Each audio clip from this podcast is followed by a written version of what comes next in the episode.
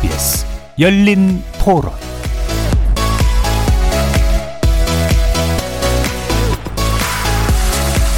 안녕하십니까. KBS 열린 토론 정준희입니다.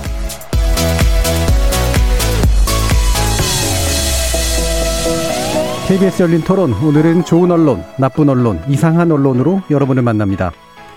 코로나19 발발 이후 사회적 피해가 심각해진 만큼 몇 차례에 걸쳐서 재난지원금이 지급된 바 있고 그때마다 추경 편성을 둘러싼 논의가 있었죠. 매번 보편 지급이냐 선별 지급이냐 논란도 많았고 추경에 대한 찬반 그리고 규모와 용처에 대한 이야기가 분분했습니다. 최근 여당에 의해서 전국민 재난지원금 지원 필요성이 제기되면서 정치권에선 2차 추경 규모와 시기, 방법 등을 놓고 또 여러 주장이 부딪히고 있는데요. 그렇다면 관련 보도, 과연 국민들의 이해와 여론 형성에 도움을 주는 내용이었을까요? 여야 각 당과 기재부 사이에 서로 다른 주장을 옮기면서 적절한 검증과 의견 표명이 이루어지고 있는지 혹여 갈등만 부추기면서 정쟁을 자극하고 있었던 건 아닌지 논논논 패널들의 분석을 통해 조목조목 짚어보겠습니다.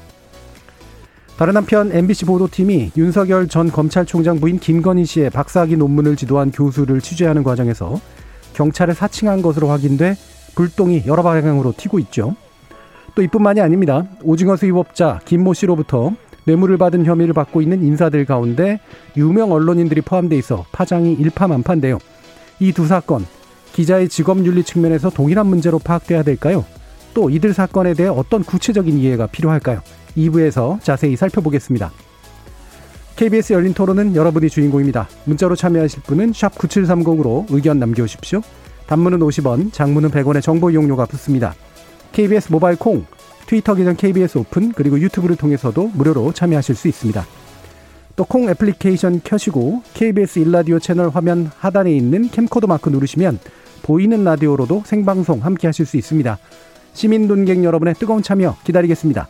KBS 열린 토론 지금부터 출발합니다. 살아 있습니다. 토론이 살아 있습니다. 살아있는 토론, KBS 열린 토론. 토론은 라디오가 진짜입니다. 진짜 토론, KBS 열린 토론.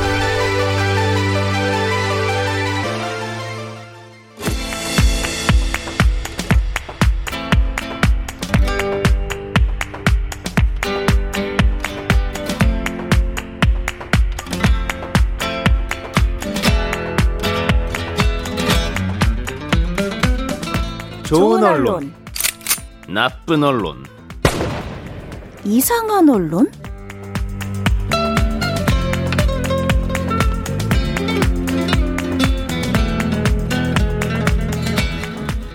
오늘 함께 해주실 세 분의 전문가 소개하겠습니다. 신한대 리나시타 교양대학 이정훈 교수 나오셨습니다. 안녕하십니까? 언론인권센터 정책위원이시죠? 정미정 박사 함께 하셨습니다. 안녕하세요. 그리고 민동기 미디어 전문기자 자리하셨습니다. 안녕하십니까? 자, 코로나19 확산에 따라서 재난지원금, 음, 여러 가지 이야기들이 오고 가고 있는데요. 또 덩달아서 이제 2차 추경 규모가 어떻게 돼야 되는가, 어떻게 쓰여져야 되는가, 여러 가지 의견들이 좀 나오고 있습니다. 언론들이 이제 이 부분을 어떻게 보도하고 있는가, 어, 뭐, 되게 중요한 문제라고 볼 수 있는데요. 일단 나쁜 보도부터 살펴보고, 보겠습니다. 민동기 기자님. 머니투데이가 7월 14일에 보도한 기사인데요. 제목이 전 국민에 준다는 재난지원금. 나라 빚 내서 부자들에게 퍼줄 판 음. 이런 제목입니다. 근데 사실 제목만 봤을 때는 어마어마한 내용이 여기 들어있는가 보다 하고 이제 예. 기사를 쭉 읽어봤는데요. 사실 어, 기사는 굉장히 드라이하게 저는 잘 썼다고 생각을 합니다. 어, 예. 나름 왜냐하면 이게 결국에는 전 국민에게 재난지원금을 준다면은 문제는 추가 재원인데 민주당 같은 경우에는 예상했던 대로 초과 세수가 들어올 것이다 이렇게 판단을 하고 있다는 거고요. 어, 기획재정부 같은 재정당국 쪽에서는 아, 상반기에는 그 세수의 문제가 없지만 하반기에는 좀 다른 상황이 펼쳐질 수 있기 때문에 음. 예, 지원금, 전 국민에게 재난지원금을 이렇게 형태로 지급하는 것은 좀 신중해야 된다. 이런 내용들을 나름대로 잘 정리를 했습니다. 저는 이렇게 기사를 쓸 거면 예. 제목도 그만큼 신중하게 드라이하게 갔으면 예. 좋았는데 기사 내용하고 제목하고 일단 매치가 안 되는 그런 측면이 하나 있었고요. 그리고 기사 내용을 제목이 제대로 반영하지 못하고 있습니다.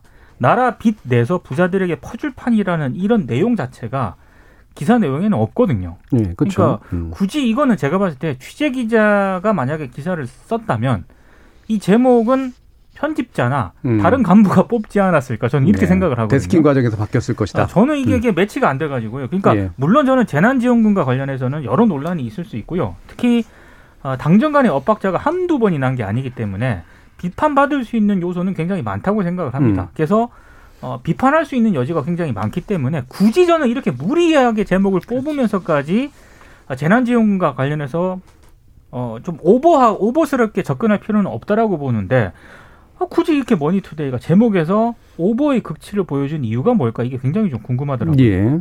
뭐 우리가 지난번에 디지털 관련된 이야기를 하면서 이제 요즘 제목 마사지를 하면은 이제 트래픽이 달라지니까 분명히 이제 그게 들어갔을 것 같은데 그러면 제목에서는 이렇게 이해가 되잖아요. 나랏빚을 내서 부자들에게 퍼주는 게 재난지원금이다. 네. 이제 요런 논리잖아요. 그런 논리였죠. 그러면 또 지금은 빚을 내야 되는 상태고 빚을 내서라도 주어야 되는 상태다. 이런 식으로 인식이 되는데 네. 내용은 그렇지 않았다는 말씀이시나요? 내용은 민주당과 기획재정부 재정당국 간의 있던 입장차라든가 세수 확보 문제라든가 이런 게 나뉘고 있다. 그리고 기사에서도 어떤 결론을 내리지 않더라고요. 예. 보니까. 아, 다만 이게 당정 간의 엇박자가 나고 있는 그런 상황이다. 이렇게 잘 들어야 저는 정리를 했다고 생각을 하거든요. 음. 근데 이 제목만 보면은 요즘 이런 기사는 특히 끝까지 안 읽거든요. 많은 음. 분들이 그렇죠. 제목만 보고 넘어가기 때문에 저 같은 경우에도 제목에서 어 이런 식으로 기사를 쓰나 해가지고 봤더니 그게 아니더라고요. 예. 저는 굉장히 나쁜 어떤 제목의 전형이라고 음, 생각을 예. 합니다. 이게 이제 뭐 예전에도 흔히 쓰던 프레임이긴 한데 이번에는 확실히 좀 다른 게 어, 빚을 내 가지고 지금 추경을 해야 되는 게 아니라 초과세수가 생겼기 때문에 그렇죠. 초과세수분을 이제 지금 활용하는 게 이제 추경이잖아요. 네. 꽤 많은 돈이 생긴 건데 그런데 보니까 나름 논리는 있는 것 같아요. 원래 이 세금으로 나랏빚을 갚으려고 했는데 네.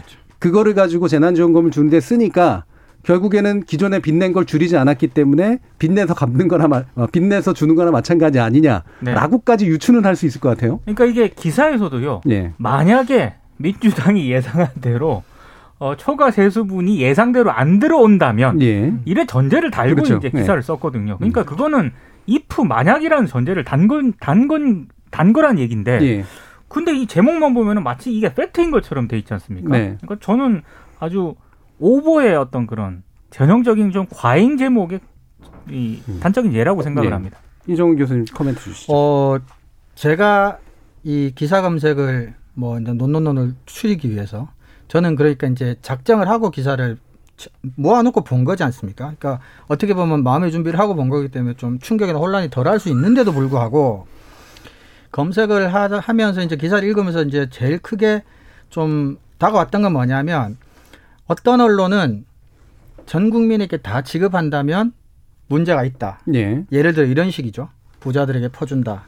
근데 또 어떤 언론은 80%만 주면 20%가 세금의 80%를 내는데 왜 80% 세금이 20%밖에 내지 않는 80%한테만 주냐?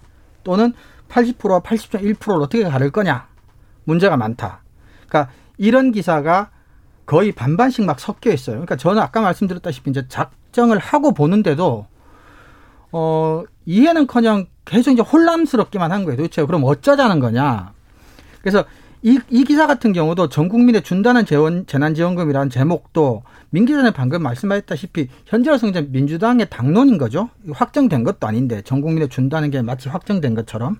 그리고 그렇다면 또 나라 빚내서 부자들에게 퍼준다고 하는데 또 어떤 언론에 따르면 또 부자가 죄냐. 세금의 80%를 우리가 내는데 왜 우리는 뭐 그 돈 없어 못 사는 건 아니지만 기분 나쁘다. 줘야지. 또 이런 것도 있고. 그래서 일반 국민들 입장에서는 관련 기사를 읽으면 읽을수록 이해도가 높아지는 게 아니라 읽으면 읽을수록 점점 더 혼란스러워지는 것 같아요. 예. 그러니까 있던 나의 견해조차도 뭐 내가 지금 생각한 게 맞나 틀리나 도무지 갈피를 잡을 수 없는 음. 지금은 그런 상태가 아닌가 싶습니다. 예. 결국 혼란을 더 가중했다. 음. 네. 저는 80%를 대상으로 주든 100%를 다 주든 무엇이 맞다, 무엇이 틀리다라고 단정 지을 수 없는 문제라고 일단 생각합니다. 예. 그리고 많은 사람들이 아마 그렇게 생각할 거예요. 하지만 원하는 바는 있겠죠. 이게 더 낫다거나 이랬으면 좋겠다라거나 그러면 어, 이렇게 생각을 정리할 수 있는 충분한 정보를 말씀하신 대로 드라이하게 양쪽의 어떤 장단점이라든지 이럴 수밖에 없는 이유라든지 이런 것들을 서술하는 기사가 말 그대로 이제 중립적이라고 해야 할까요? 중립적인 기사가 저는 좀 많을 필요가 있을 것 같은데 지금 교수님께서도 지적하셨지만 대부분의 기사들이 그래요. 80%를 준다고 하는 것을 전제로 비난을 합니다. 음. 그럼 거기 걸리는 그 끼인 뭐 맞벌이인데 1억이 넘는 수입을 가졌을 땐 어떻게 할 거냐 이런 식으로 하고 이제 100%를 줄 것처럼 그것을 전제로 하고 다시 비난을 합니다. 그러니까 기사가 다른 이야기는 하고 있지만 결론은 항상 같은 거죠. 80% 그건 왜 나쁜지, 100%왜 나쁜지. 결국은 나쁜 이야기만 하는 거죠. 그러니까 말 그대로 그럼 어떻게 하라는 얘기냐. 그러니까 판단을 할 수 없다면 80%일 경우와 100%일 경우를 그냥 서술해 진- 주는 것만으로도 저는 충분하다라는 생각이 듭니다. 네, 그리고 80%의 장단점, 100%의 장단점 네, 그렇죠. 그리고 네. 그렇게 주장을 하는 자들이 그렇게 할 수밖에 없는 어떤 논리가 또 있잖아요. 네. 이유가 저는 양쪽 다 타당한 부분이 분명히 있다고 보거든요. 음. 그럼 그것을 그냥 그대로 이야기하는 것만으로 저는 충분하다고 생각하는 거죠. 예. 그런 의미에서 이 기사는 특히 제목에서 부자들한테 퍼즐파 이건 정말 악의적인 그렇죠. 악의적인 네. 과장이라고,밖에 볼 수 없을 것 같습니다. 음. 예. 그러니까 저는 어, 어떤 의도라기보다는 조금 그 공부 아니 공부를 안 했다라기보다는 이게 좀 불성실한 어떤 제목 뽑기라고 생각을 해요. 왜냐하면 제가 볼 땐 제목 아이템 아이템프라는데 제목 문제은행이 있는 거예요. 네. 그중 왜냐하면 이 제목은 사실 재난지원금 지급과 관련해서요. 처음에 1차 재난금 지역 지급 을 하느냐 마느냐 그때 나왔던 얘기고. 음. 그때 이미 언론들이 이런 프레임으로 많은 제목을 그렇죠. 뽑았거든요. 이미 레디메이드 된 거죠. 예. 근데 음. 이제 그 뒤로 계속 재난지원금 지급할 때마다 당정 간의 엇박자가 계속 왔기 때문에 이제 이런 식으로 제목은 안 뽑습니다. 예. 예. 이번에 제가 기사 검색을 하면서도 이게 탁 들어올 수밖에 없었던 이유가 다들 그나마 좀 객관적인 팩트 위주로 제목을 뽑았거든요. 예. 이 정도까지는 아니죠. 예, 근데 이- 너무 제목이 튀다 보니까 혹시라도 이런 제목과 관련해 어떤 근거라든가 뭐 주장들이 있나 해서 봤더니 또 그건 아니었거든요. 그러니까 조금은 좀 불성실한 어떤 제목 음. 뽑기라고 생각을 하고요. 저는 좀 개인적으로 안타까운 게 어, 80%냐 20%냐 이제 그걸 가지고 계속 우리 언론들은 그 부분에 집중해서 이제 보도를 하는데 그럼 외국 같은 경우에 특히 유럽이라든가 우리보다 코로나19 상황이라든가 이렇게 매우 심각한 유럽 같은 경우에는 재정 건전성이 우리에 비해서 굉장히 나쁨에도 불구하고 어, 굉장히 돈을 많이 풀지 않았습니까? 그러면 그런 어떤 배경이라든가 이런 부분들에 대해서 조금 더 진전돼서 취재를 해가지고 지금 우리의 재정 당국의 입장과 어떻게 좀 비교를 해서 우리가 주목해야 될 부분이 어떤 부분인가 이제 이런 식으로 저는 해설해주는 기사가 좀 더 필요하다고 생각을 음. 하는데 검색을 제가 못한 건지는 모르겠습니다만 그런 기사는 거의 안 나왔습니다. 음. 그런 해외 사례를 인용하려면 지금 정부 정책을 이런 식으로 비난할 수 없기 때문에 저는 인용하지 않는다고 봅니다. 음. 아까 이제 비난이 궁극적인 목적이기 네. 때문에 어떤 식으로 네, 저는 그렇게 생각합니다. 근데 이게 저는 이제 이걸 가지고 토론을 한 20번쯤 한 것 같아요. 네. 코로나 19 가지고 한 40번쯤 하고. 근데 어 제가 이제는 다 알겠거든요. 그 논의 지형이 뭔지도 알겠고 각각의 주장의 어떤 핵심 내용이 뭔지도 알겠고 어느 게 싸워 부딪히면은 서로 참 승부가 안 나고 어느 게 부딪히면 승부가 나는지도 대충 나오거든요. 이른바 이제 아이템이라고 부르는 그 무기 목록이 너무 뻔해요, 명확하고. 음.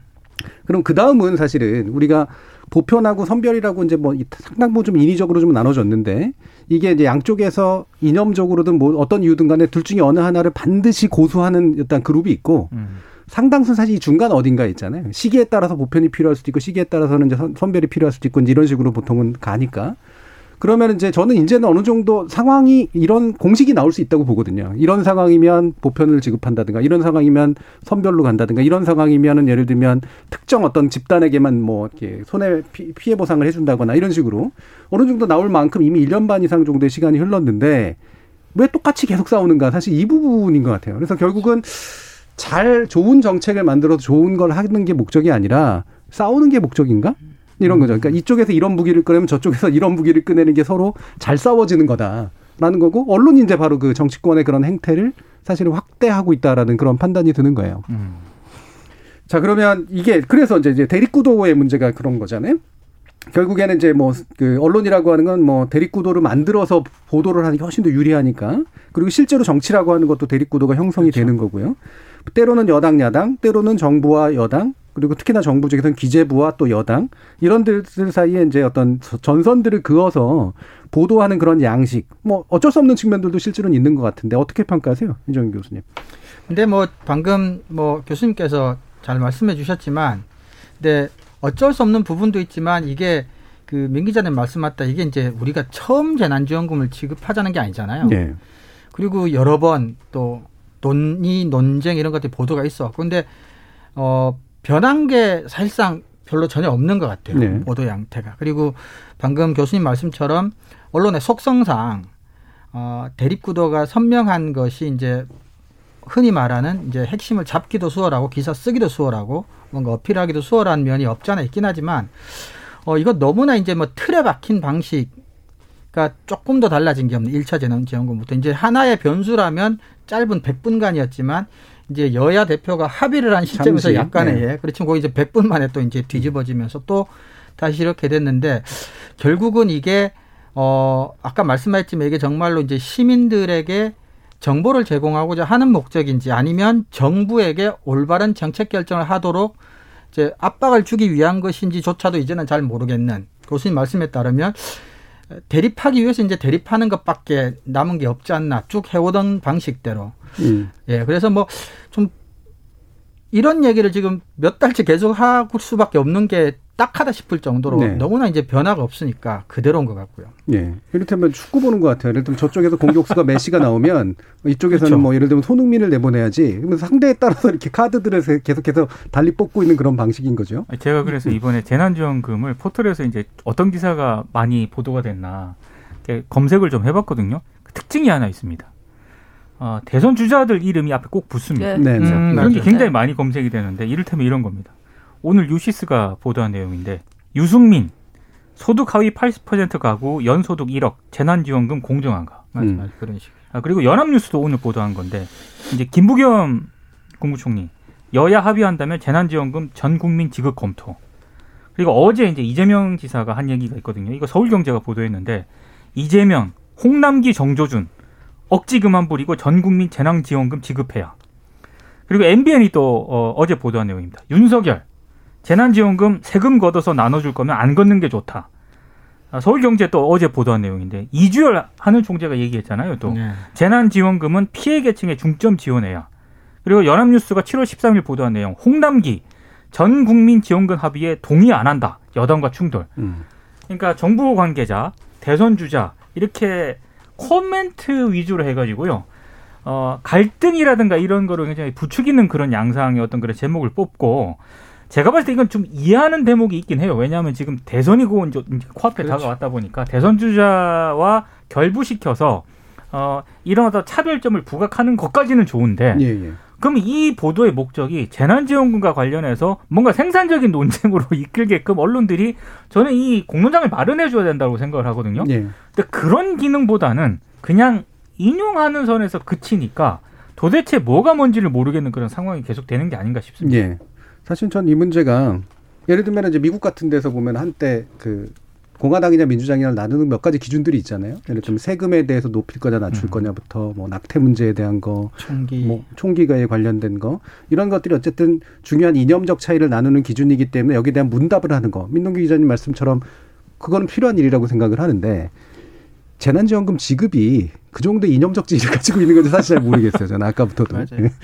정무정 저는 박사님. 그 산술적인 계산만 가지고도 어느 정도 예. 분류를 나눠서 그냥 이야기할 수 있을 것 같은데 이제 그렇게 본다면 지금 민 기자님이 말씀하신 대로 그 따옴표 나와서 어, 전달되는 그 보도되는 기사가 너무 많습니다. 네. 한마디를 할 때마다 기사가 되고 또 한마디를 덧붙이면 예전 거에 또 붙여서 또 기사가 되고 그래서 기사가 넘쳐 흐르는데 달라지는 정보는 없고 보면 볼수록 그렇죠. 아까 교수님 또 말씀하셨죠. 보면 볼수록 뭔가 혼란스럽고 뭐가 알 수 없는 지경으로 빠져드는 그런 측면이 좀 있는 것 같고요. 제가 좀 최근에 기사들을 보면 또 아쉬웠던 것 중에 하나는 여야 대표가 만나지 않았습니까? 그래서 합의를 했다고 잠시 재난지원금 전 국민 지급이 합의를 했다고 잠깐 이렇게 기사가 나왔었어요. 근데 결국 그게 뭐 아니다. 그래서 국민의힘 쪽에서 뭐 그래서 다시 취소가 되긴 했습니다만 저는 그 과정에서 이준석 대표에 쏠린 거죠. 그래서 기사가 또 엄청 쏟아졌습니다. 이 네. 뭐 리더십이 흔들린다, 위기, 뭐 리스크, 뭐 그다음에 그것에 대한 반발 이런 것들이 됐는데 전 오히려 이준석 대표가 그러니까 합의를 했던 그 과정에 대한 어떤 직접적인 인터뷰 어떤 그 이유가 있었을 거 아닙니까? 음. 그런 것들을 좀 서술하고 취재하는 기사들이 아쉬운 거죠. 지금 이런 식으로 기사를 쓸 때는 이거는 이준석 대표도 압박하는 카드로 같이 활용됐을 공산이 되게 저는 크다고 보거든요. 네. 실제로 어떤 생각을 했던 건 간에 보도가 실제를 왜곡하고 또 실 그 발언을 한 주체조차도 억압하는 이상하게 음. 기재가 작동을 해서 저는 이 상황 자체가 왜곡된 측면이 저는 있다고 생각합니다. 네. 그러니까 이럴 때 보도가 지나치게 개입을 하는 이런 현상도 그렇죠. 저는 예. 볼수 있었고 예. 굉장히 나쁜 사례였다고 저는 생각합니다. 예. 그러니까 뭐 사실은 정치가 이런 여론에 민감한 거는 뭐 민주정치에선 굉장히 중요한 일이긴 한데 어, 중요한 건 정책 타협은 시- 매 시간에 벌어질 여론에 없죠. 불가능한 그렇죠. 일이잖아요. 그렇죠. 상당 부분은 결단이니까. 근데 계속해서 이렇게 너무 많은 것들이 투입돼 가지고 그래서 결국은 정치적 타협을 하라고 얘기하는 건지 결단을 내리라고 요구하는 건지 아니면 맨날 싸우라는 건지 이 부분이 이제 굉장히 불분명해 보이는데 사실 불분명하지는 않은 것 같습니다. 싸우라고 얘기하는 것 같아요. 그죠? 그렇죠. 예. 거죠. 지금 2812님께서 소득이 조금 많아서 1인 가구라는 이유로 재난지원금 대상에서 소외될 수 있다는 등의 기사들을 많이 보게 되는데요. 팩트 체크도 안 된 기사, 국론만 분열시킨다고 봅니다. 언론의 책임이 커 보입니다라는 그런 말씀을 주셨습니다. 자, 이상한 보도 이정훈 교수님 해주셨죠? 네, 그 제가 가지고 온 기사는 조선일보 7월 15일 인터넷에 올라온 이준석 전국민 재난지원금 나쁜 스탠스 아냐라는 제목의 기사인데요.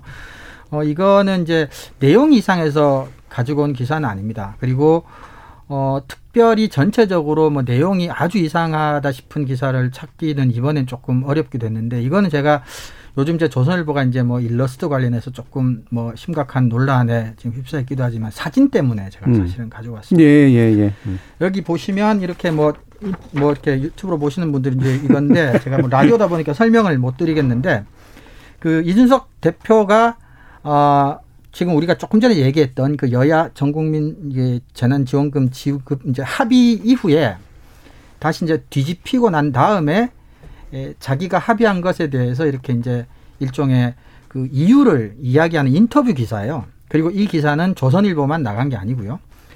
그리고 조선일보에만 이준석 기자 대표의 죄송합니다. 이준석 대표의 사진을 실은 건 아니에요. 근데 이준석 대표 이 조선일보 기사에는 나는 뭐 전 국민 지급하는 게 그렇게까지 나쁜 건 아니라고 생각한다라는 요지의 인터뷰 기사에 이준석 대표가 이종 격투기 글러브를 끼고 이렇게 날카로운 눈빛으로 이제 카메라를 주시하는 이런 사진이 실렸어요. 근데 제가 조금 찾아봤습니다.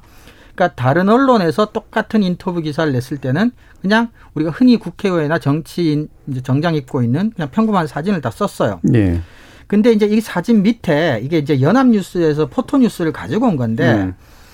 그 알고 봤더니 원주에서 이제 실내 체육관 운영하시는 분들 중심으로 이제 인석 대표가 간담회를 한 것 같아요. 이제 코- 코로나가 심해지면서 이제 에, 피해가 너무 심각하다. 그래서 이제 이종 격 투기 하시는 분들도 오고 이래서 이제 포즈를 취한 것 같아요. 근데 제가 확인해 보니까 이 사진에 연합뉴스 포토뉴스의 제목이 어 강한 대표 이준석이에요. 그러니까 그런 제목을 보고 이 사진을 일부러 선택했는지는 모르지만, 그러니까 왜 직접 상관도 없는 뉴스에 실렸던 사진을 그것도 제목이 뭐 오해 소위도 있을 만한 사진을 굳이 가지고 와서 이걸 썼을까? 조금 찾아보니까 다른 언론이 이 사진을 썼을 때는 원주 간담회를 보도할 때 이 사진을 썼고 예. 또이 동일한 기사를 쓴 다른 언론사에서는 이런 사진을 쓰질 않았어요. 예. 그래서 도대체 왜 굳이 아무 기- 상관도 없는 기사 또 오해 소지가 있을 만한 제목이 붙은 기사를 여기다 썼을까? 좀 이상하다 싶은 생각이 들어서 어, 이 기사를 한번 선택해 봤습니다. 예, 지금 저희 PD님이 그 이미지를 유튜브로 그 저기 보이는 라디오에 올려주셨어요. 그래서 아마 보시는 분들은 음. 많이들 보시고 계실 것 같은데 이게 이제 이중 삼중으로 지금 뭔가 좀 약간 이상하네요, 그죠? 그렇죠. 예, 진짜 일단 이상한 것 같아요. 기사. 내용과 사진이 별로 상관이 없고 그렇죠. 그다음에 그 사진을 또 가져다 온 건데 가지고 온 것에 대한 설명이 맥락이 또 되게 좀 다 다르고 다르고 거기에 또 포털에 붙인 제목은 또 다르고. 거기에 훨씬 더 이렇게 이렇게 단순화 시켜 가지고 아마 강한 대표 뭐 이런 식의 이미지로 이제 제목을 써 버림으로써 실제 기사가 취재한 내용과 이미지 그다음에 제목 사이에 연관성이 사실상은 별로 없는 그렇죠. 이제 그런 기사를 이제 어, 이상한 기사라고 지금 지목을 해주셨네요. 이준석 강한 대표라는 제목은 이제 원소스인 연합뉴스에서 붙인 이제 그렇죠. 기사 예, 예, 예. 제목이죠. 예, 예, 예. 자, 그럼 민동기 기자님. 그러니까 제가 봤을 때 어, 그냥 사진이 주는 어떤 강력한 이 이미지 효과라는 게 있지 않습니까? 조선일보가 아, 이번 재난지원금과 관련된 여러 가지 정치권의 논쟁을 어떻게 보고 있는가가 저는 그냥 좀 상징적으로 이 사진에 네. 좀 집약된 게 아닌가 싶습니다. 그러니까 재난지원금과 관련된 여러 가지 뭐 실효성, 효용성 그리고 어, 이 부분에 대한 우리 사회의 어떤 건강한 논쟁, 토론 이런 부, 부분보다는 어, 정말 이 사진처럼 이렇게 보고 있는 거죠. 이준석과 그러니까 대결과 마치 이게 저는 이런 그 요즘 스포츠 이 스포츠를 별로 보진 않습니다만 거의 보진 않습니다만 어떤 그런 어떤 그렇죠. 경쟁 예, 프레임 자체가. 음. 프레임 이, 이 이렇게 강하게 반영이 된 게 아닌가. 저도 음. 그래서 이 기사를 좀 그 이 교수님께서 이렇게 이상한 보도를 꼽으셔서 좀 봤, 봤는데 음. 아, 이런 이상한 기사에 대해서 오랫동안 토론하고 얘기를 하는 게 과연 이게 정당한 건가, 온당한 건가 예. 이런 생각이 들 정도로 좀 이상했습니다. 예. 그래서 그거를 제가 좀 온당한 쪽으로 약간 바꿔보면 아. 우리 아까 이종훈 교수님도 이제 디지털 그, 그 사파를 썼던 것의 문제점 이게 본질적으로 다, 다 연결이 되는 건데 사진 그러니까 우리나라에서 보도에서 굉장히 특이한 상황 중에 하나가 무관한 사진을 올려놓고 사진은 본문과 상관이 없습니다를 되게 그렇죠. 당당하게 붙여놓은 네. 관습 이게 우리나라 굉장히 특징적인 거거든요. 맞아요. 맞아요. 근데 저널리즘에 있어 사진은 굉장히 중요한 저널리즘적 수단 아닙니까? 그리고 사진 자체가 하나의 기사고 그렇기 때문에 그 사진은 대충 가져와서 쓰는 문제가 아닌데 무관하다라고 하는 거를 너무나 당당하게 아날로그 시절부터 했었고 그걸 디지털로 가져왔으니 당연히 지난번 이제 조국 전 장관 사태 같은 것들이 난 거 아니에요. 저는 그 메커니즘 안에 분명히 이 문제가 있다라고 생각을 하거든요. 이게 너무 관행화돼 있고 우리가 보통 이제 약간 어렵게 얘기하면 이제 왜 기후학에서 기표하고 기의라 그러잖아요. 네. 그러니까 기- 사진은 대표적으로 이제 기의를 명확하게 보기 어려운 그런 기표인데 그 표시를 특정 의미를 부여하는 거는 거기에 따른 뭐 밑에 있는 캡션이라든가 제목이라든가 이런 것들 아닙니까? 그러면 그걸 어떻게 붙이냐에 따라서 의미가 굉장히 달라진다는 그런 얘기잖아요. 따라서 사진의 본질적인 의미와 설명의 의미가 의도적으로 비슷하게 일치시키지 않으면 굉장한 사기의 가능성이 있다라는 거거든요. 이거는 저널리즘이 추구해서는 안 되는 그런 식의 행동들인데 우리는 너무 관습화가 돼 있다는 거예요.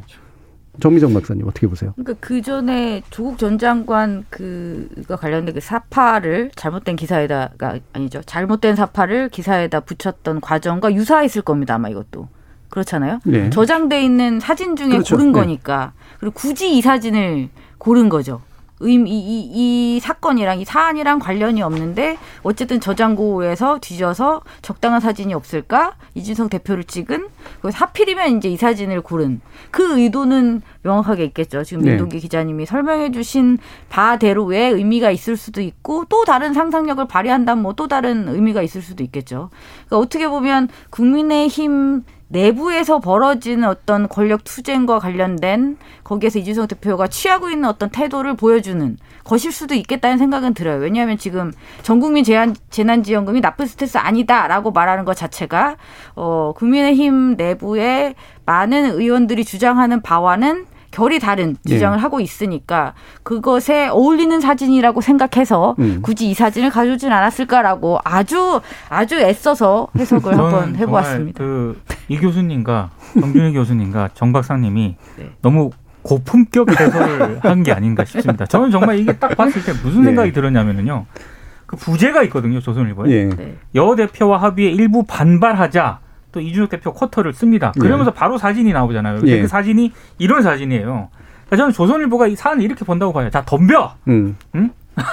저는 정말 그런 이미지만 전달하려고 정말 얄팍하게 접근했다고 보거든요. 예. 그렇죠. 그이 정말 대단히 문제인 거죠, 진짜. 대단히 얄팍한 것을 허용하는 지금 분위기. 음. 가 언제부터 생긴 거냐. 어, 저는 우리나라 언론 아날로그 시절부터의 관습이 디지털 시절에 와서는 더 심각해지고 있기 때문에 나서는 문제라고 보는데. 이건 사실은 음. 사진이 뭐 많지는 않다고 하지만 이현 여, 여당 대표, 현 야당 대표의 사진이 없다는 건 말이 안 되고요. 사실은 범용으로 쓸만한. 그리고 그분들은 그렇죠. 명확한 공인이기 때문에 뭐 초상권 뭐 이런 문제에도 해당도 안 되고. 근데 이거는 너무나 이제 민 기자님 말씀에 따라 명백하게 의도적으로 쓴 게 뭐냐면 밑에 우리가 이제 캡션이라 그러죠. 사진 예. 밑에 사진 설명에 이게 해당 기사 내용이 아니라 14일 원조에서 있었던 그렇죠. 간담회 내용이라고 음. 이미 설명을 해놨어요. 그렇죠. 그러니까 알고도 쓴 거니까 이상하다는 게 이제 뭐 부정적으로 이상하다는 얘기인데 제 입장에서는 민 기자님 말씀 맞다나 이제 이게 뭐 그런 강한 대결적인 이런 이미지를 이것이 잘 보여줄 거라고 해서 썼다지만 그러니까 고급하게 뭐 해설해 준다기보다는 학자 입장에서는 그러니까 현장 사진이 아니면 굳이 쓸 필요가 없고 쓰면 안 되죠. 쓰면 안. 되고. 예. 그러니까 이런 거는 사실 나쁘지 않으니까 넘어간다 치더라도 이상한 정도에서 이제 이게 나빠지면 조국 전 장관 부녀의 이제 그 음. 일러스트 사건 같이 돼버린다는 거죠. 그러니까 예. 상관없는 이미지라는 그렇죠. 부분에서는 공통적이죠. 그렇죠. 그러니까 공통점이 상관없. 상관없어도 뭐 굳이 나쁘지 않더라도 상관없으면 안 쓰는 버릇을 해야 된다는 얘기죠. 그러니까 이게 원래 신문 저널리즘에서는 신문 저널리즘은 사진 얼마나 중요한 거예요. 아, 그럼요. 네. 그래서 포토 저널리스트가 따로 있는 거잖아요. 그리고한 가지 사진이 뭐 세계의 어떤 흐름을 바꾸기도 했는데, 근데 이제 안 좋은 버릇이 생기게 이제 TV 저널리즘이 등장하면서부터잖아요. TV 저널리즘은 영상과 음성이 없으면 너무 밋밋하니까 그렇죠. 일부러. 일러스트를 쓰기도 하고 자료 화면을 갖다 쓰기도 하고 해서 실제 기사와는 시간적 공간적으로 일치하지 않는 것들이 약간 용인하는 분위기가 있었죠. 근데 이게 신문으로 역투입이 돼 가지고 신문에서는 절대로 하지 않았던 일들이 이른바 자료 화면이라는 이름으로 관행화 됐고 그다음에 거기다 그게 관행이 너무나 커지다 보니까 디지털 시대에는 뭐 아무거나 갖다 써도 되는 그렇죠. 이런 상황으로 이제 변해버렸다. 특히 썸네일에 대한 부담 이런 게 있으니까 이제 예. 뭐 고의적으로도 음. 선정적인 걸 찾아서 넣기도 할 수 있을 것 같기도 하고 뭐 음. 그렇게 된 거죠. 그래서 그 사건을 계기로 제가 이제 내용적으로 굉장히 이상한 기사를 못 찾기도 했지만 우리가 이제 일러스트 사진 뭐 이런 것에 대한 좀 경각심. 그 경각심도 음. 우리 이제 청취자분들이 좀 가질 기회가 됐으면 좋겠다 싶기도 해서 가지고 왔습니다. 예. 사례로서는 되게 좋은 사례인 것 같습니다. 예. 물론 SIS님께서 심히 고품격 해몽이라는 말씀에 동의한다고 예. 살짝 아, 아마도 불만이 있으실 것 같은데 뭐 열심히 이제 해몽을 하고 있습니다.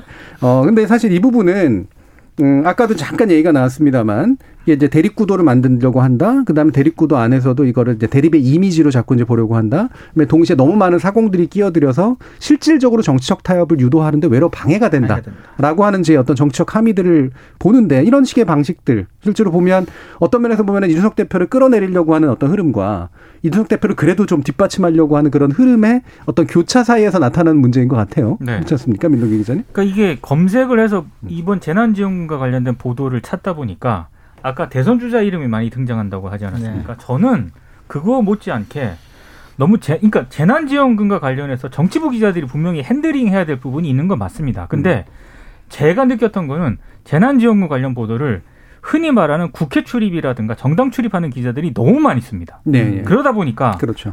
아, 연합뉴스와 같은 보도, 이제 전국민 합의, 이준석 두둔한 송영길, 역시 이준석답다. 음. 이런 기사가 등장을 하는가 하면은 또, 또 제가 찾다 보니까 한국경제 같은 경우에는 7월 15일자로 보도한 내용이 있더라고요. 이현주 전 의원을 등장시킵니다. 아, 그래서 예. 이준석 이번만큼은 지지하기 예, 어렵다. 저도 그 기사 내부. 비판. 예. 이런 기사들로 그러니까 주로 이제 이런 정치인들과 정치인들의 언행 이런 위주로 좀 많이 보도를 하는데요.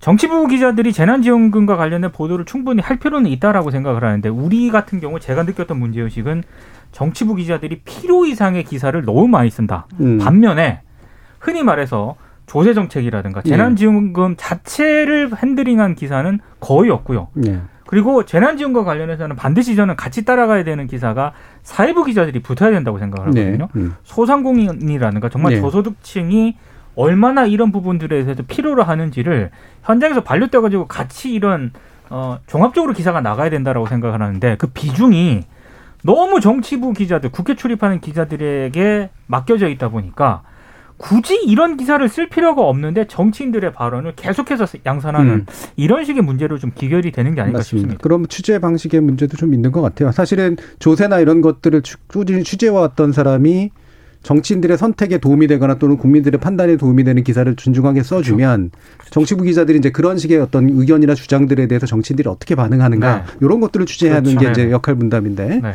정치인들이 정치 취재를 그냥 해버리니까 재난지원금 이렇게 프레임할 수밖에 없는 그런 문제들이 계속해서 좀 나오는 거였습니다.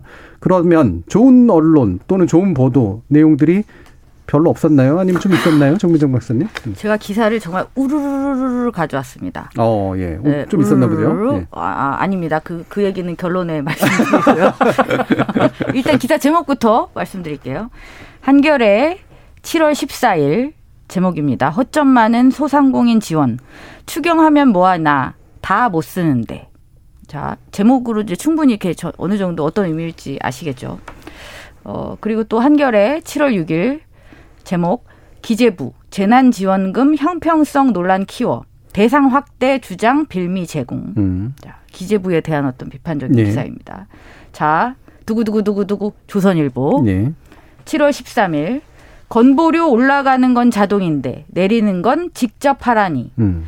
이게 이제 재난지원금의 어떤 기준이 되는 게 건강보험료고 이제 그것이 또 건강보험료의 기준점이 또 2019년 소득을 기준으로 하기 전, 때문에. 음. 2020년 거를 바로 하려면 이제 직접 가서 처리를 해야 된다는 부분에 대한 생- 상세한 설명이 들어가 있는 기사입니다.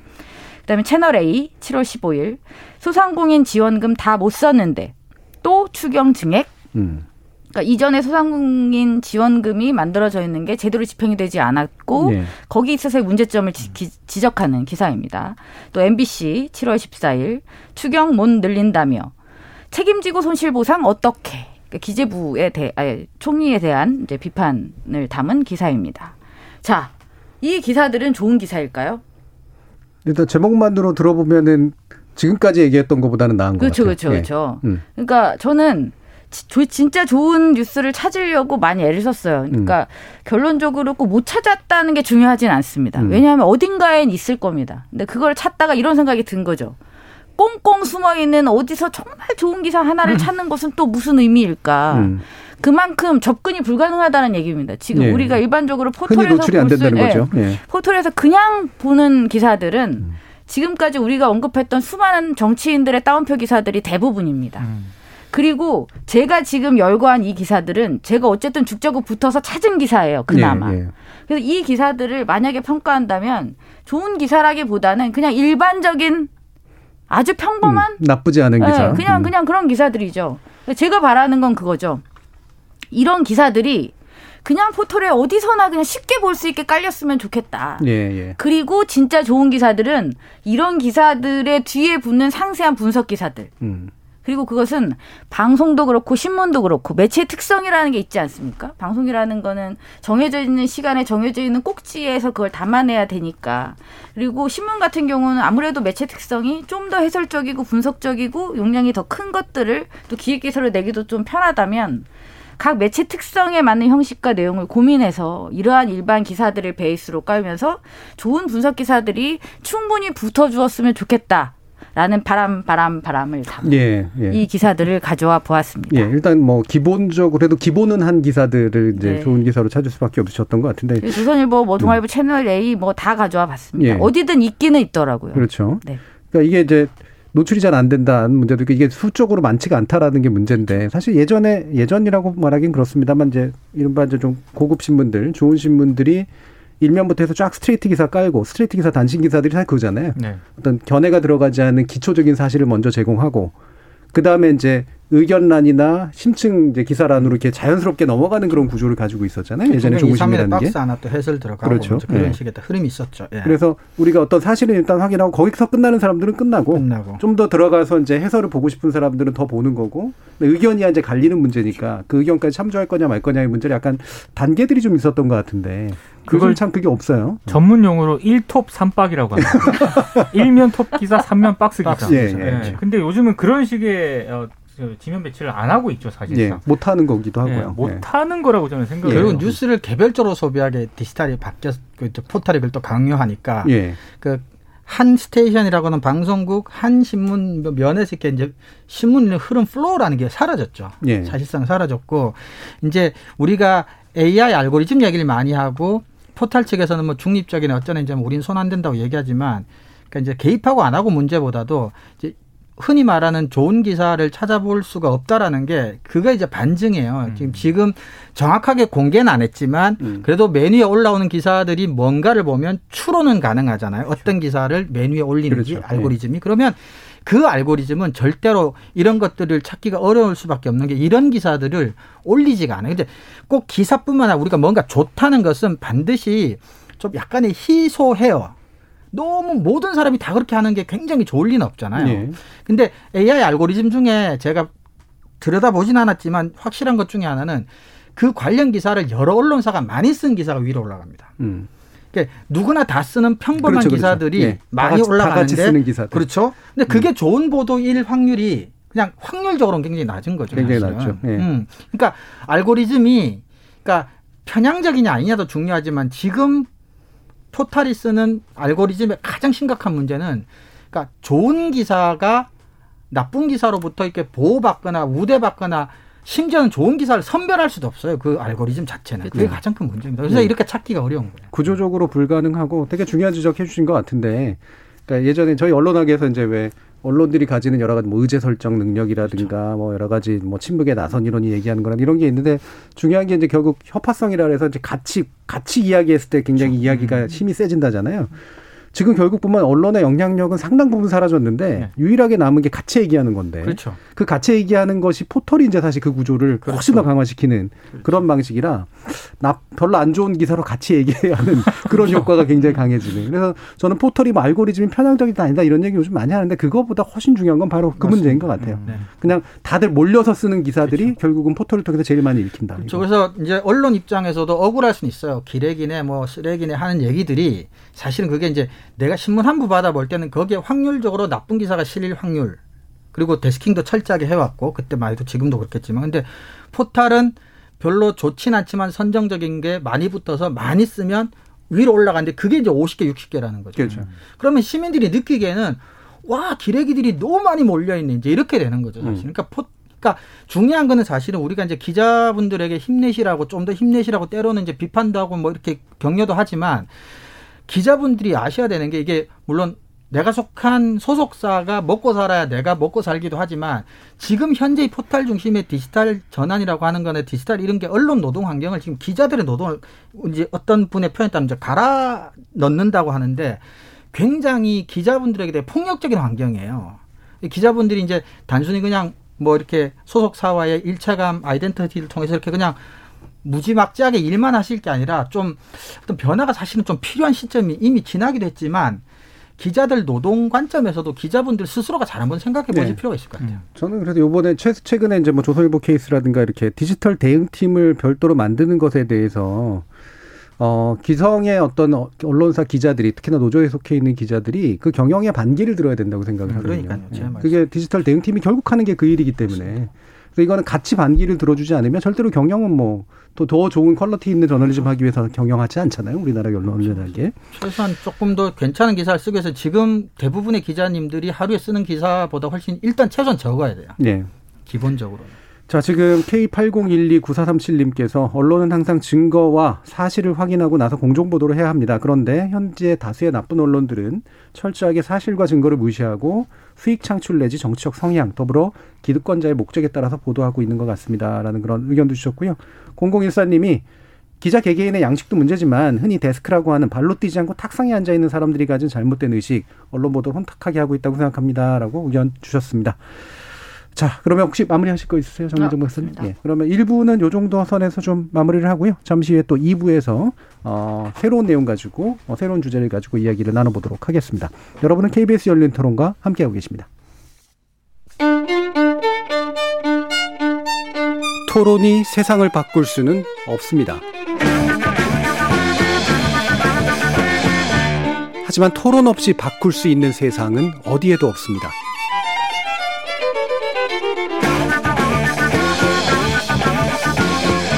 세상의 선한 변화를 갈망하는 당신.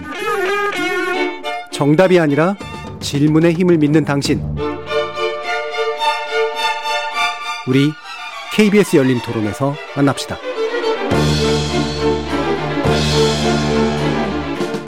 KBS 열린 토론, 좋은 언론, 나쁜 언론, 이상한 언론의 2부 주제는 무너진 기자 취재윤리 대책 없을까입니다. 민동기 미디어 전문 기자, 언론인권센터 정책위원이신 정비정 박사, 신한대 리나시타 교양대학의 이정훈 교수 이렇게 세 분의 전문가와 함께 하고 있습니다. 자, 이게 뭐 같은 선상에 있는 문제는 아니긴 합니다만 비슷한 시기에 좀 비슷한 문제로 파악이 되는 일들이 좀 몇 가지가 좀 발생을 했죠. 일단은 MBC 취재진이 어, 김건희 씨 박사학위 논문 한참 문제되고 있는 지도교수를 취재하는 건데 그 지도교수를 취재하는 건 필요했다고 생각하는데 문제는 그 과정에서 지도교수의 소재를 파악하기 위해 경찰을 사칭했다 요거잖아요. 네. 구체적인 좀 내용에 대해서 권정 박사님 좀 말씀 주시죠. 뭐 더 복잡한 얘기는 없고요. 예. 말 그대로 지금 말씀하신 대로입니다. 그러니까 MBC가 어, 김건희 씨 박사학위 논문을 지도한 어, 교수가 살던 집을 찾아갑니다. 그랬는데 이제 교수가 이사를 한 거죠. 그래서 그 집 앞에 세워진 승용차 주인 에게 이제 전화 통화를 하는데 그 과정에서 이제 교수의 소재를 파악하는 과정에서 경찰을 사칭했다. 라는 부분이 지금 문제가 되고 있고요. 그리고 이제 MBC 취재진이 그렇게 스스로를 경찰이라고 사칭했다는 것을 MBC에서도 이제 확인을 해 주었습니다. 인정했고, 네. 예. 그다음에 사과 방송까지 일단은 그, 했고요. 그렇죠. 그렇죠? 일단은 거기까지 진행이 네. 됐습니다. 그다음에 이제 그래서 어떻게 된 거냐 했더니 나중에 이제 사규에 맞춰서 처리하겠다까지 일단 얘기가 나온 이제 그런 상태죠. 자, 민 기자님 네. 한 말씀 주시죠. 이거는 조금 제가 봤을 때는 좀 이해가 안 가는 행동입니다. 제가 기자 초년병 시절 때 어, 훨씬 언론계 윗 선배들이 음. 마치 옛날 이야기를 하듯이 예, 예. 이 공권력에 있는 뭐 음. 경찰이라든가 검찰이라든가 검사라든가 이런 거를 사칭해서 취재를 했다는 얘기는 전에 전에 들어온 적이 있었거든요. 예. 당구신화 쪽 듣듯이 들으셨나요? 그렇죠. 예, 예. 정말 옛날에는 그런 사례들이 있었어요. 예. 제가 이제 이렇게 들어본 바에 의하면. 그런데 제가 기자 생활한 게 2000년 초부터 기자 생활을 했는데 그때도 이런 사건은 이렇게 하면 안 된다라고 하는 게 제 수습 기자 때부터 나왔던 그런 얘기였습니다. 예, 예. 그러니까 언론계 문화가 많이 바뀌어가지고요. 사실 기자들이 제일 많이 하는 얘기 중에 하나가 그거거든요. 기자와 경찰은 하는 일이 거의 비슷하다. 음. 근데 한 가지 차이가 있다. 경찰은 수사권이 있지만 기자는 수사권이 없다. 없다. 예. 아, 그래서 수사권이 있는 그런 어떤 경찰을 사칭해서 취재를 할 때는 그게 범죄라는 게 예. 명확하게 인식이 돼 있는 그런 상태였거든요. 음. 근데 지금 제가 2000년도에도 그런 교육을 선배들한테 네. 받았는데 MBC 기자가 그런 부분을 저는 몰랐을 리는 없다라고 생각을 하고 이건 예. 정말 말이 안 되는 거고 그리고 제가 했을 때도 이 언론계는 좀 이상한 관행 같은 게 있습니다. 어, 지금은 그렇게 하면 난리가 나지만 이를테면 뭐 어딜 취재하러 처음 들어갔는데 절대 위축이 돼서는 안 된다라고 해서 음. 이를테면 이런 겁니다. 뭐 어떤 손으로 문을 열지 마라 뭐 이런 모. 방송사의 뭐 본부장급 이상 그 예. 들어갈 때 발로 차고 들어가요. 그러니까 차라. 손으로 열지 말라. 그리고 이제 그거는 이제 제가 직접 들었던 얘기 중인 하나고 저- 그래도 됩니까? 저렇게 이렇게 물었다고 혼나게 됐거든요. 어, 그때 당시 2000년대 초반만 하더라도 여전히 그런 문화가 있었습니다. 경찰서 출입하는 기자들 수사과장, 형사과장 문을 절대로 조용히 똑똑하고 가면 안 된다. 예. 발로 차고 들어가라. 기싸움 했죠. 네. 존댓말 하지 마라. 존댓말 하지 마라. 이런 얘기 있었거든요. 어떻게 반말을 해요? 그러니까 그렇죠. 반말하는 반말하는 거죠. 거죠. 네. 근데 그런 문화가 2000년대 초반까지만 해도 있었거든요. 음. 근데 그게 언론 개혁 바람이 불면서 그렇게 하면 안 된다라는 그런 문화가 형성이 됐고 지금 만약에 이렇게 하면 그건 난리가 나는 거죠. 난리 나죠. 예, 이건 지금 처벌받을 수도 났어요, 있습니다. 음. 처벌받을 수도 있는 그런 사안입니다. 근데 하물며 그런 문화도 점점 없어졌는데 이건 경찰을 사칭했다라고 하는 거는 정말 있을 수 없는 일이고요. 저는 이건 기자 개인 문제가 아니라 만약에 그 간부가 몰랐다 하더라도 이거 도의적 책임을 져야 될 사안, 매우 심각한 사안이라고 봅니다. 예. 지금 일단 뭐 취재윤리 위반인 것은 뭐그 상당히 심각한 분명하죠. 위반인 거는 이 네. 뭐 본사도 좀 인정을 했고 아마 기자 스스로도 인정할 거라고 네. 저는 생각을 하고요. 그다음에 이제 이 부분 가지고 이제 김의건 의원이 또 예전에 방금 얘기하신 것처럼 예전에 그런 일이 종종 있었다는 절대로 이 문제에 대해서 사태를 진정시킬 수 있는 그렇죠. 발언이 절대 아니라고 그렇습니다. 생각을 하고 네. 이것도 굉장히 좀 잘못하게 불을 붙여버린 이제 그런 이야기인데 여기서 윤리 위반 말고 사실 법 위반까지도 이제 얘기를 해주셨잖아요. 법 위반에 대해서도 약간 좀 짚어볼 필요가 있을 것 같아요. 그래서 실제로 이게 만약에 문제가 되면은 어느 정도 수준까지 심각하게 법을 위반한 것이 될까? 이른바 공무원 사칭죄라고 하는 것이 이제 있긴 있어서 네. 어, 어느 정도 수준까지 이 부분을 파악해야 되나라고 하는 거에 대한 판단이 좀 필요할 것 같은데 혹시 뭐 얘기하실 게 있으신가요? 그 제가 알고 있는 바로는 제가 이제 법에 대해서 아주 자세하게 알고 있지는 않지만 또 이제 공무원을 사칭하면 이제 당연히 불법이라고 알고 있고요. 그 공무원의 여러 가지 이제 종류 중에서도 경찰 예. 같은 경우는 이제 공권력을 직접적으로 이제 행사할 수 있는 직군이잖아요. 공무원 예. 중에서 이런 경우는 또 조금 내용이 달라질 수가 있고 예를 들어 어, 경찰이 아닌 다른 공무원직을 예를 들면 이제 사칭을 했을 때 그 사칭을 듣는 일반 시민이 그 사칭한 이제 직군이 나에게 직접적인 공권력을 행사할 수 없는 직군이라면 또 약간 법을 법이 예. 이제 판단을 조금 이제 여지가 다르다는 거인데 이 경우는 이제 경찰을 사칭했고 근데 듣는 사람이 경찰이 이제 공권력을 직접 행사하는 이제 종류의 공무원이기 때문에 위압감을 느꼈을 수가 있다면 단순히 이제 공무원 사칭죄 중에서도 조금 더 심각한 쪽에 든다. 뭐 이런 정도로 저는 예. 상식적으로 알고 있습니다. 예. 상식적이라고 이제 표현을 주셨는데 제가 대, 저도 이제 물론 법조인은 아닙니다만 크게 이제 관명 사칭하고 공무원 자격 사칭으로 나누더라고요. 음. 그래서 공, 그러니까 관명, 그러니까 그 관- 관직에 있는 사람의 어떤 명, 명칭이나 직위를 사칭하면 그거는 경범죄 수준에 해당해서 대체로 이제 벌금 정도 수준에서 이제 음, 끝나는 네. 경우들이 많고요. 근데 이제 공무원 자격 사칭 그럼 뭐가 다른 거냐? 그럼 자격이라는 말이 이제 직권인데 그 직권을 실제로 행사하는 음. 방식으로 사기를 쳐야 된다라고 하더라고요. 예를 들면은 어 세금을 직접 떼간다거나 그러니까 나 세금 음. 공무원이야 그러면 세금을 받는다거나 아니면은 심지어는 체포 경찰이야 그러면 체포를 체포를 한다거나. 이렇게 그 공무원만이 할 수 있는 직권을 실제로 행사했을 경우에 그 게 공무원 자격의 사칭이 돼서 음. 이 경우는 이제 실제로 구속까지도 가능한 좀 무거워진다 네. 그러더라고요. 그런 이제 차이가 좀 있더라고요. 그래서 이게 경범죄가 되느냐 아니면은 구속까지 가능한 형법 형법상의 이제 범죄가 되느냐는 실제로 어떤 일들을 했는가로 아마 좀 들여다봐야 될 것 같아요. 근데 대충 드러난 바로는 이제 집 주소를 알려달라라고 하는 것으로 해서 아마 사칭이었기 때문에 제가 볼 땐 관명 사칭 쪽에 좀 더 가까운 음. 내용이 아닌가 그렇죠. 싶은데 뭐 예를 들면은 차를 압수했거나 뭐 이런 것들은 아니기 때문에. 그렇죠. 근데 뭐 요 정도까지도 얘기를 해야 될까 말아야 될까 한데 요즘은 너무나 이제 왜 조선일보나 이런 데서도 이제 어 이거는 상당히 심각한 범죄다 또 이렇게 또 낙인을 찍는 그런 식의 분위기가 있어서 이것을 구체적으로 법적으로 판단하는 것도 약간 다른 문제인 것 같다라는 그런 생각을 좀 해봤습니다. 그러니까 이게 자꾸 이런 문제가 불거지면요.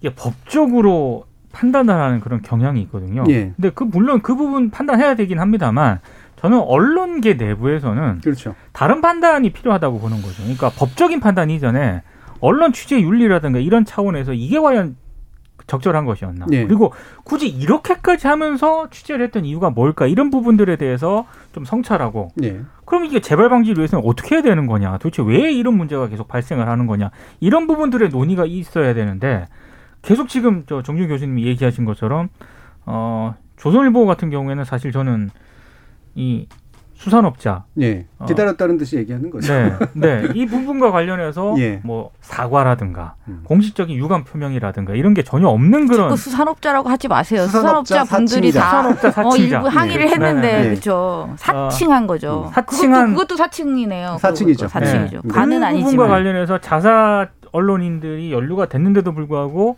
정확하게 해명을 하지 않던 언론에서 이 MBC 기자의 어떤 취재윤리 위반이라든가 이런 부분에 대해서 마치 범죄 이렇게 얘기를 하면서 하는 것 자체도 어폐가 있는 거죠 사실. 아니, 그러니까 오패 정도가 아니라 저는 정말 잘못됐다고 생각하는데요. MBC 기자가 잘못했어요. 네, 잘못했습니다. 근데 그 전에 채널A 이동재 기자에 대해서 예. 다른 언론들이 보도했던 거 우리 다 기억하시잖아요. 네. 얼마나 소극적이었는지. 그렇죠. 예.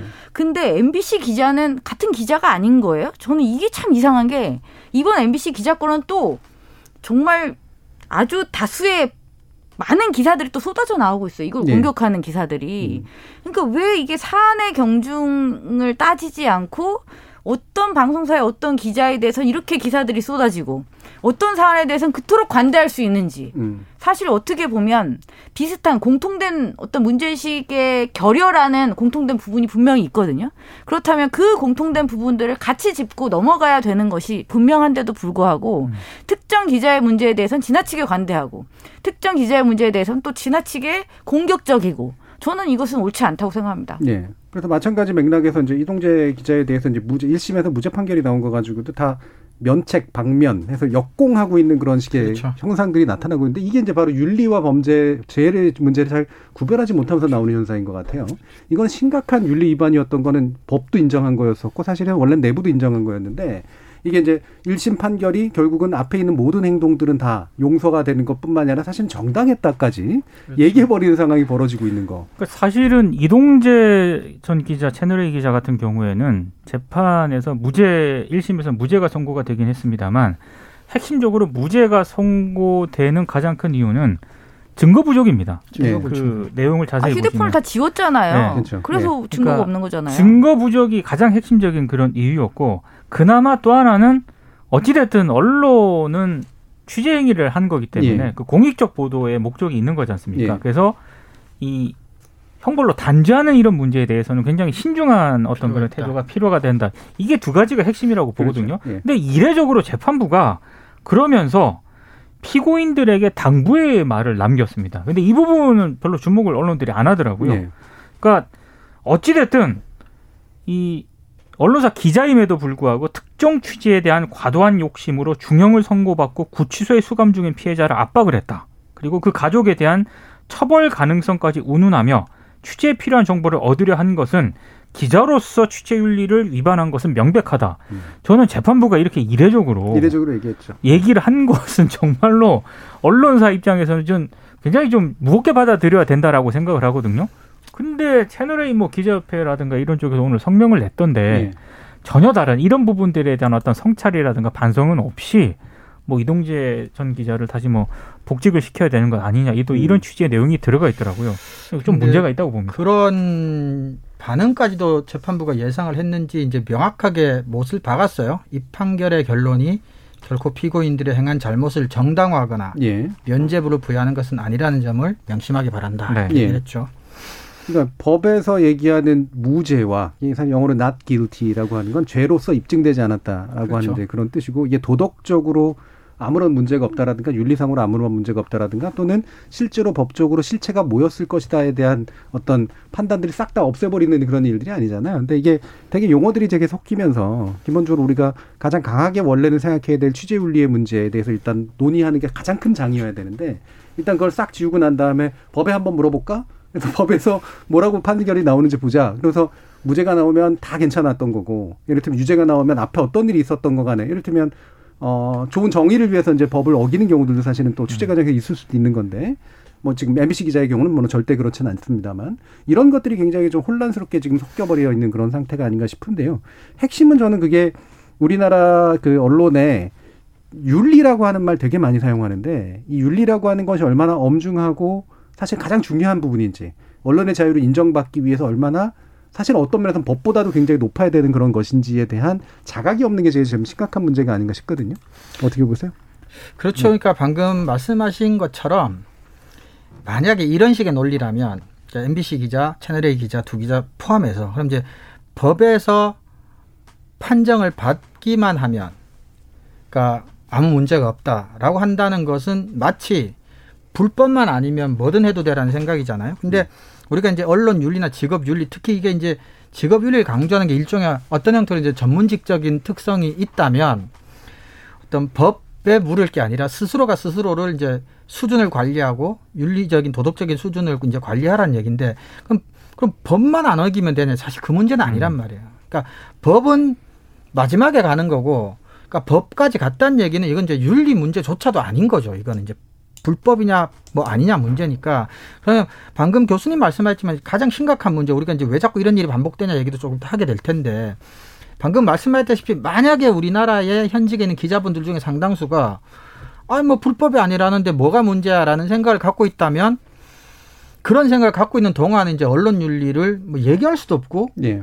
뭐 어떻게 뭐 강요할 수도 없는 거죠. 의미가 없는 거죠, 사실. 음. 그러니까 스스로가 정한 윤리, 규범을 지키지 않는 것이 이렇게 자연스럽고 태연함이 계속된다면 방법은 남는 건 하나밖에 없어요. 법을 강화시킬 수밖에 없어요. 그렇죠. 예. 저는 이거는 어쩔 수 없는 결과라고 봅니다. 그러니까 윤리가 작동하지 않으면 네. 법이 들어갈 수밖에 네. 없는 건데, 그렇죠? 예. 근데 마치 이제 윤리라고 하는 것들은 이제 법에 의해서 어겨도 되는 물어봐야 것처럼 되는 뭐 예, 그렇죠. 이런. 것처럼.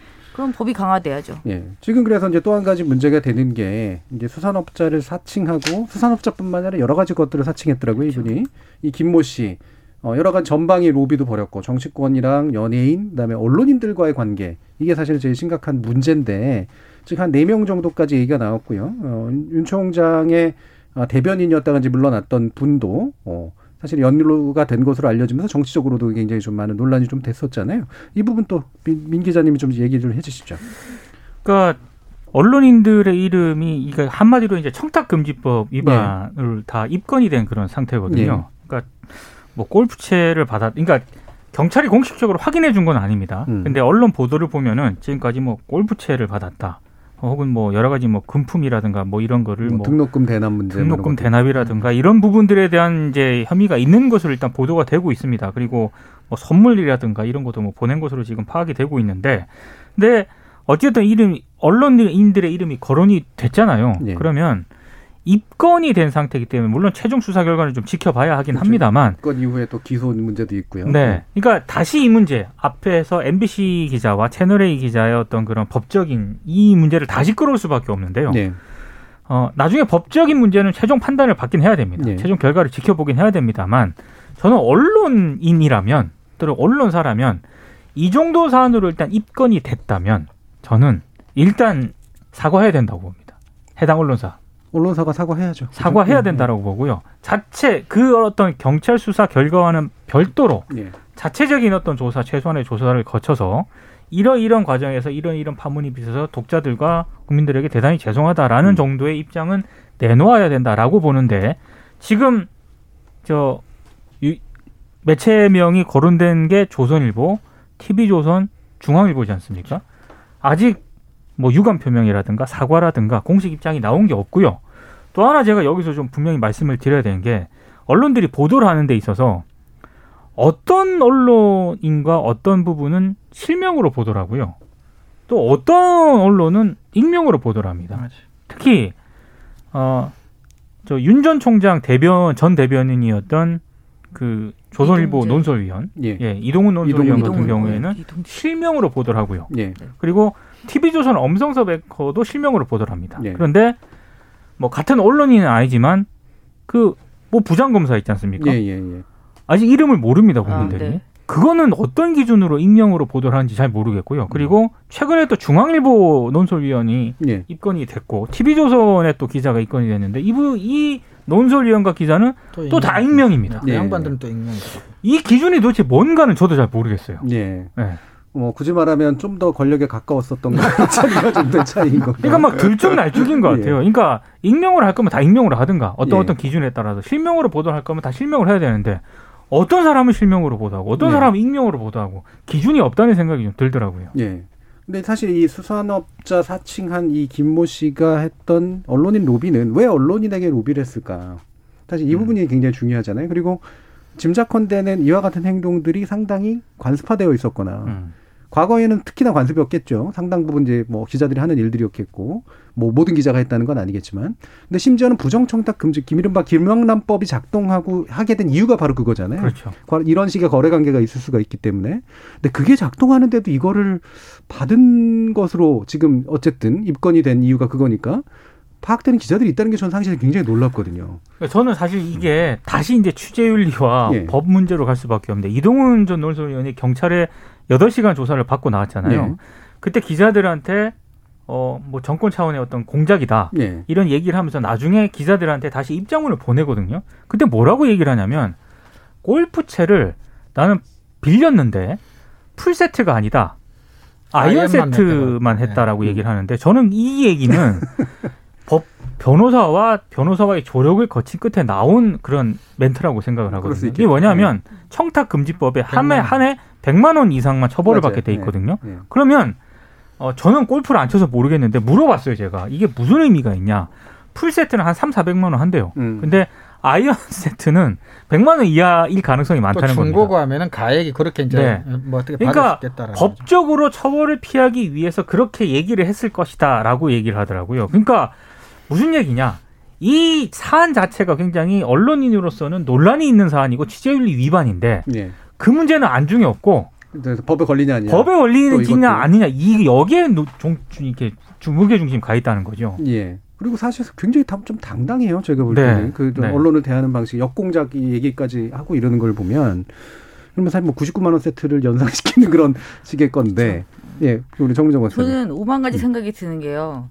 이 사람이 이제 사기를 치기 위해서 처음 만난 사람들이 되게 힘 있고 유명한 사람들이지 않습니까? 정치인 주호영 의원, 김무성 전 의원을 소개받고 그다음에 이 의원이 이제 이동훈 전 논설위원 정치 정치인을 먼저 소개받았고 이 정치인들이 또 언론인들을 또 소개를 해주고 이러면서 계속 인맥이 넓어졌다는 거예요.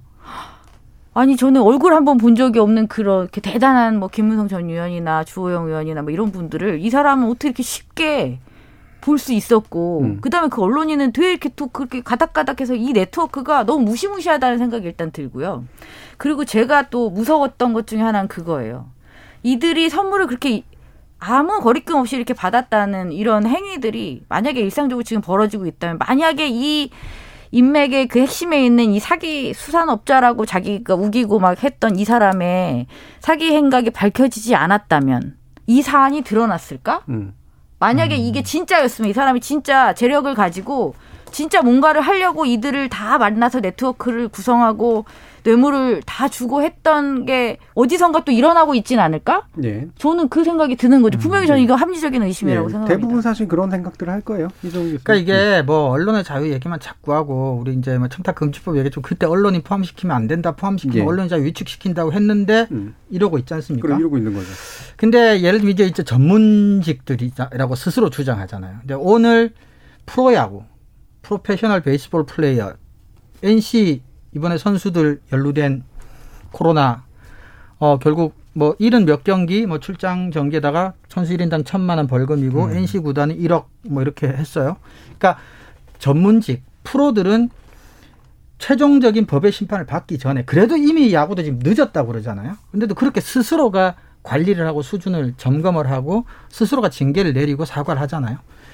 근데 언론 같은 경우는 방금도 말씀하셨지만 최소한 어, 아무것도 안 하고 있잖아요. 음. 그러니까 뭐, 그러니까 지금까지 하던 이야기들을 계속 하기 위해서 최소한의 필요한 조처들, 어, 정부로부터 간섭받기 싫으면, 그리고 스스로가 엘리트고 어, 사회 지도자 층들이고 전문직이라고 생각한다면 스스로가 필요한 일들은 좀 최소한 하고 그 다음에 법의 심판은 법의 심판대로 어, 나중에 받는 건 따로 받는 거고 그래서 이거는 사실 앞에 취재 과정에서 윤리를 위반했거나 법을 위반한 사안과도 또 다른 거죠. 이건 뭐 네. 자기 일하다가 생긴 것도 아니에요. 그냥 사, 뭐 제일 저질이 전 이거 그렇죠. 제일 저질이죠. 네. 이거는 이거는 그래서 언론 윤리라고 하기도 조금 그래요, 사실이. 네.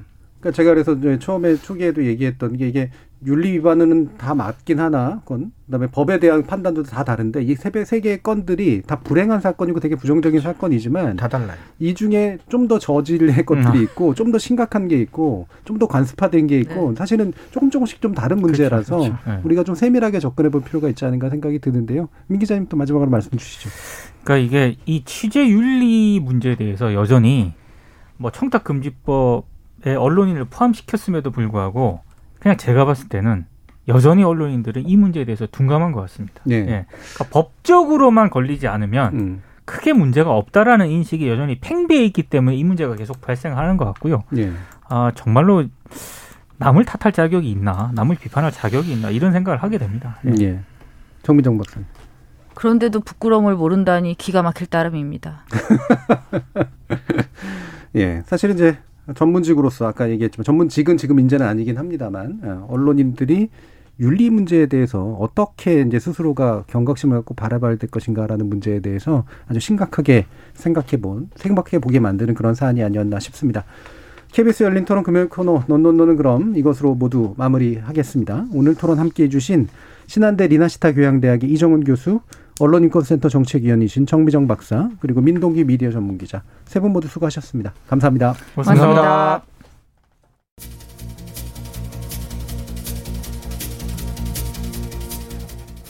자, 오늘은 OJKMS1님께서 어, 써주신 얘기로 마무리할까 하는데요. 국민들 눈높이 수준 무시하고 가짜뉴스 양산하고 취재윤리마저 무시하는 기자들 징계해야죠. 기자협회 대체 무엇 하고 있는 건가요? 라고 말씀 주셨습니다. 참여해주신 시민 농객 여러분 감사합니다. 저는 다음 주 월요일 저녁 7시 20분에 다시 찾아뵙겠습니다. 지금까지 KBS 열린 토론 정준이었습니다.